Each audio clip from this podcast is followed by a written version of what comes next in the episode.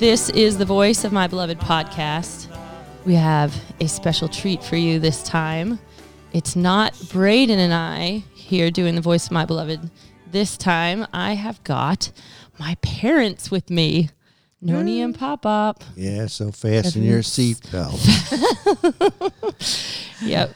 The funny thing about this is that my mom, she'll tell what we're going to do today is we're going to tell a story. They're going to tell their testimony um, because uh, one of the really neat things about it is how God works in the generations and He prepares all of us. Um, and I don't know. I just think it's neat to see how God worked in our lives before we were even born.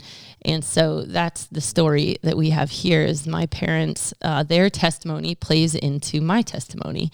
And um, they've got a great testimony and it's, it's really fun to hear.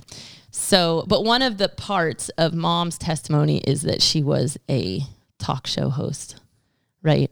For, Yes. for TV, Christian TV sunshine people. the sunshine people. Yeah. So I think it's funny that I'm hosting them now. Haven't done it for a long time. yeah. Uh, so we are going to try to just make our way through Noni and Pop Pop's story. Um, it's a rainy day today here, and we're getting ready for a prayer conference this week.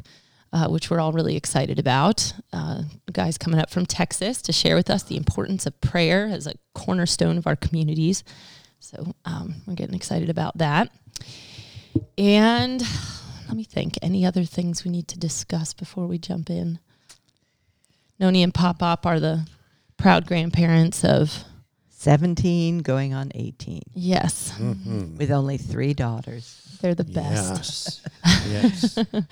They're the best grandparents. They travel around to their three dwelling places to Yes. be with their daughters all the time and We've Yeah. just improved our other two dwelling places. we, we decided to uh, stick our three daughters with our presents. yeah Get even with them. we love it we wouldn't have it any other way it's wonderful we actually are always all of us girls are always fighting, Fighting. for noni and pop pop to come to our place like you've been there long enough come over here Give us some time alone for once. Yeah. no, we love it. yeah yeah, we do. It's the only way we would want it. yeah Couldn't want it any different. People are really sometimes jealous of our situation, especially these families that have 10 children. They can't figure out how to do what we do. So, Yeah, it, it makes it rougher when you have bunches of them to chase bunches of them. although you've got three all over yeah. i mean kind of scattered in the country it's here It's kind of tough right now with everybody, but we're yeah we're doing it. it's good you, y'all should do a podcast on grandparenting. That would be good. Maybe we'll have to start that up sometime. All right, so we're gonna jump in. Um, you want to start, Mom, with kind of your testimony. Mom's mom and dad both have a pretty interesting testimony, so you can start wherever you.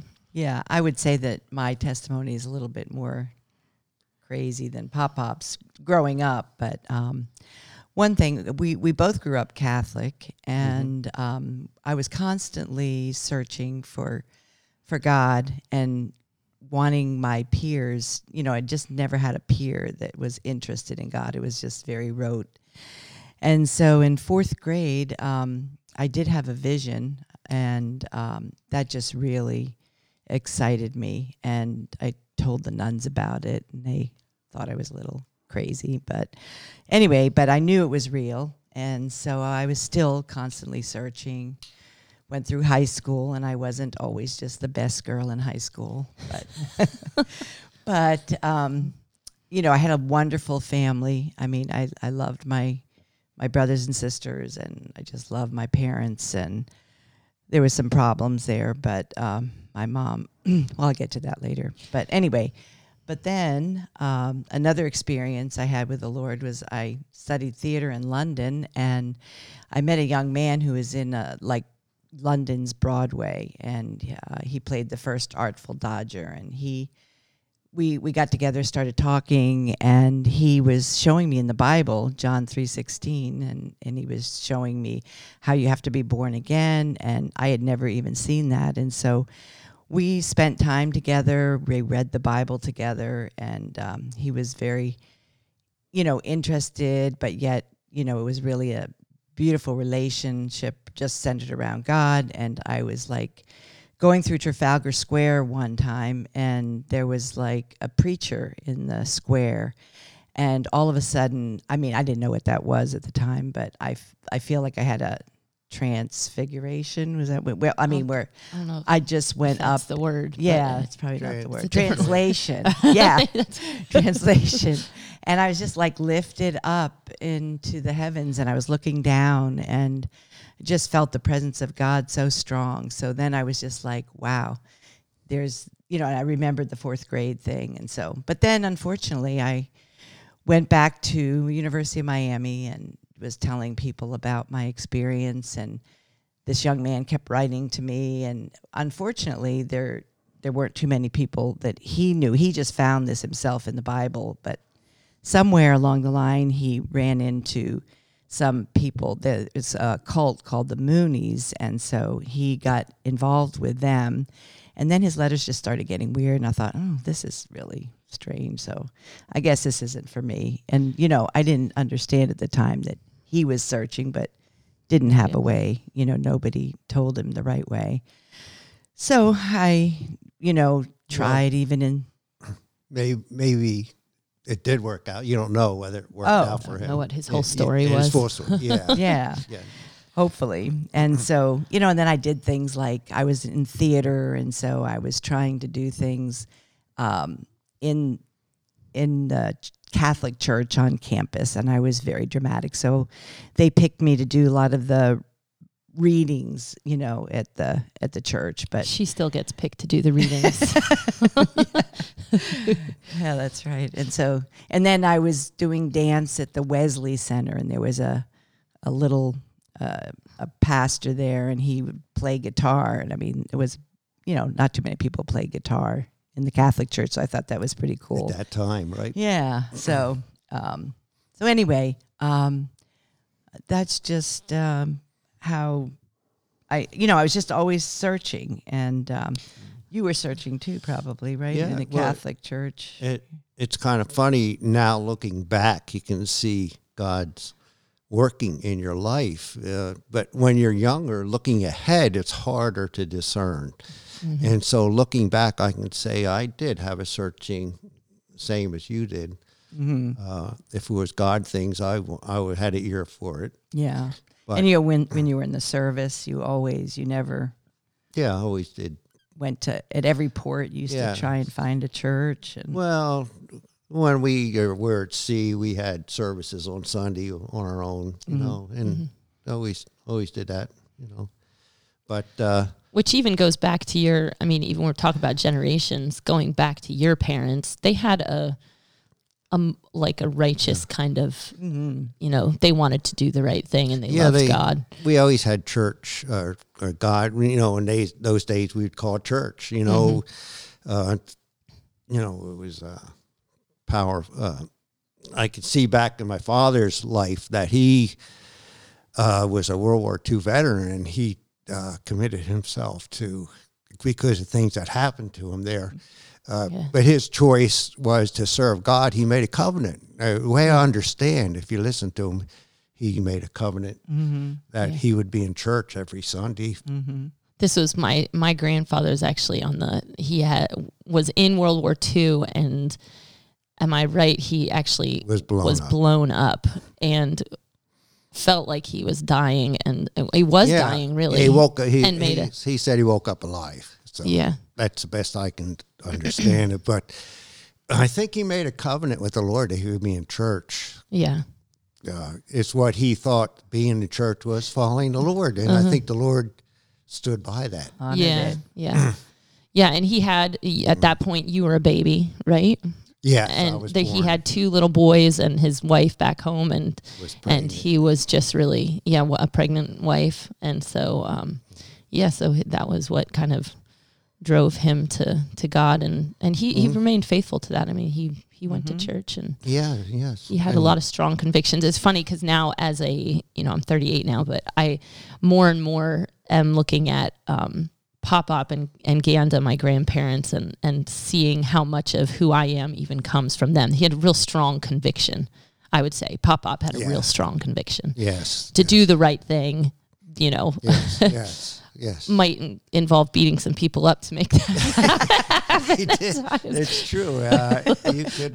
he lived in Philly. yes. Yeah, he was. He was raised on the streets Uh-huh. and uh, and raised himself out of that. And uh, uh, it was. It was. You know, I I really think the Lord honored that Mm-hmm. because he turned towards the Lord. You know, and and kept this commitment to He was. to the Lord. hmm they were great. Kept his promises. I, I think it's. Yeah. I don't know. I think when you make a vow and you keep it, I think uh, it might not be the exact uh, what you call um, theological, right. biblical thing, but I think his he turned to the church, to the Catholic Church, he was That's faithful. what he knew. Yeah, yeah, and uh, but when uh, time came for us uh, to uh, when I got born again and started following more of a bi- biblical Yeah. and following scripture, uh, I think uh, that was my step to move up, Mm-hmm. so to speak. My father took me to a certain place, and it was up to me to go a further place. And mm-hmm. just like you, Tally, are going a further place, hopefully, than mm-hmm. we are, than we we Yeah. we got. Yeah, it's a blessing when the next generation can build on the faith of your parents. And I think a lot of what we see today is a kind of degrading faith, Yeah. um, unfortunately.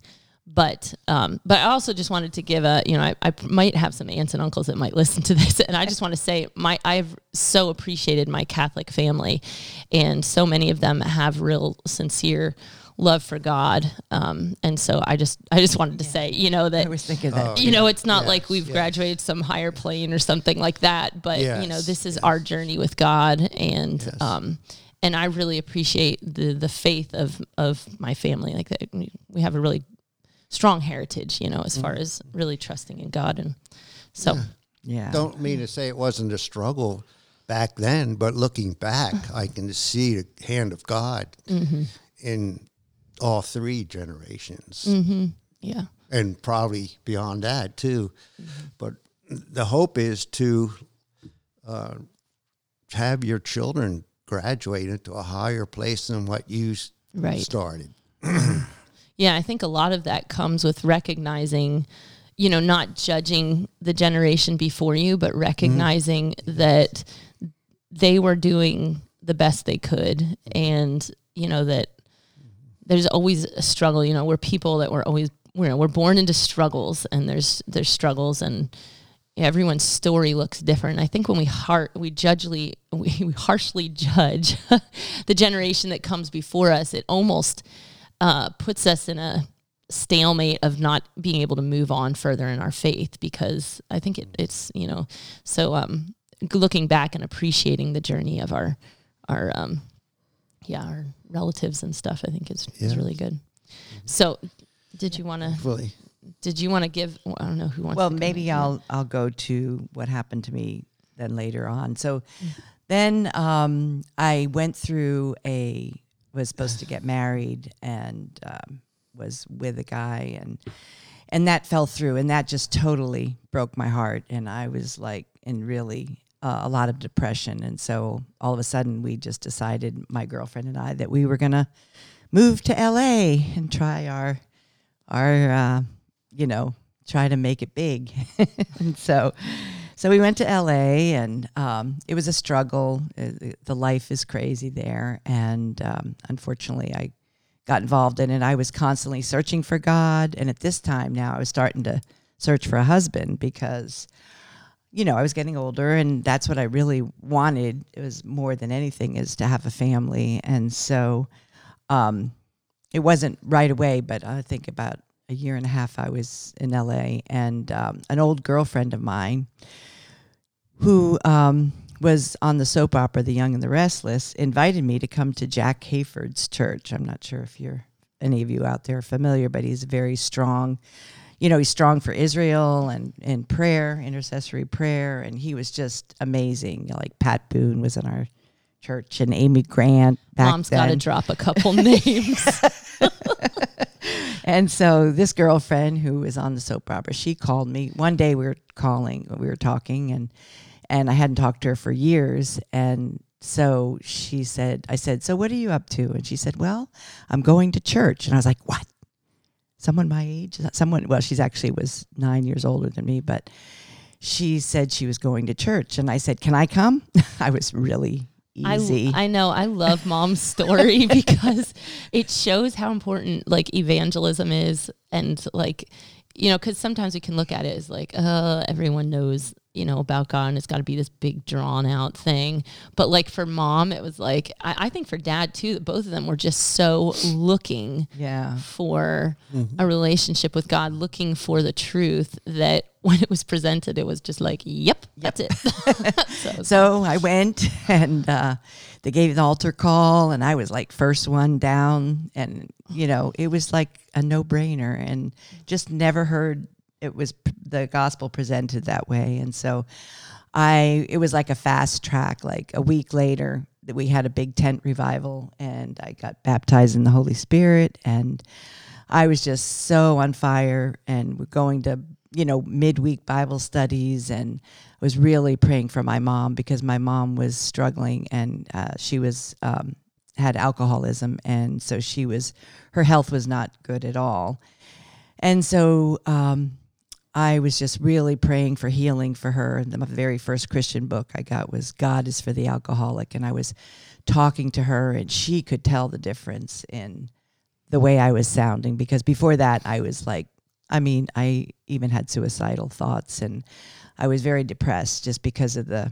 lifestyle. You know, I knew that probably I was already had the Holy, you know, I was already probably born again, and it was troubling me the way I was living, and yet I didn't know what to do. And so, um, so then, um, only a month after I got saved, my mom passed away at 46. And so that was really difficult. And so I flew home. I was the oldest of five, and I flew home to help my dad take care of you know the children and just of course do everything. And meanwhile, I'm home, and um, I didn't know. I was feeling like maybe I shouldn't go back, and so it really helped. I had this sweet little Jewish couple that I was working for as a Beverly in Beverly Hills, a real estate appraiser, and he passed away while I was there with with my dad helping. So it's like I didn't have that job to go back to, which is very important. You have to have a job that you can work your own hours and you're trying to go to auditions. And this was perfect. And it took me a while to find something like this. And so that was another, you know, thing that said maybe I shouldn't go back. And so, um, um, so at the same time, I also I had a I had a boyfriend and my girlfriend who led me to the Lord. She like encouraged me that you know that unless you're going to get married, that you probably shouldn't be, um, you know, dating this way. And so, um, so uh, we, uh, so I, I went home and um, once I figured out that I wasn't going to go back, I started like figuring out, well, what am I going to do here? And so I really love the theater and I loved, so I started looking at Christian theater groups and I auditioned for the 700 Club soap opera, which they were doing at the time, and and uh, I also, um, you know, I was just looking for things to do, and then I ran across this thing where they were looking for a, a co-host for a Christian talk show, very much like you know 700 Club, where you have musical guests and you invite people and you talk, and so.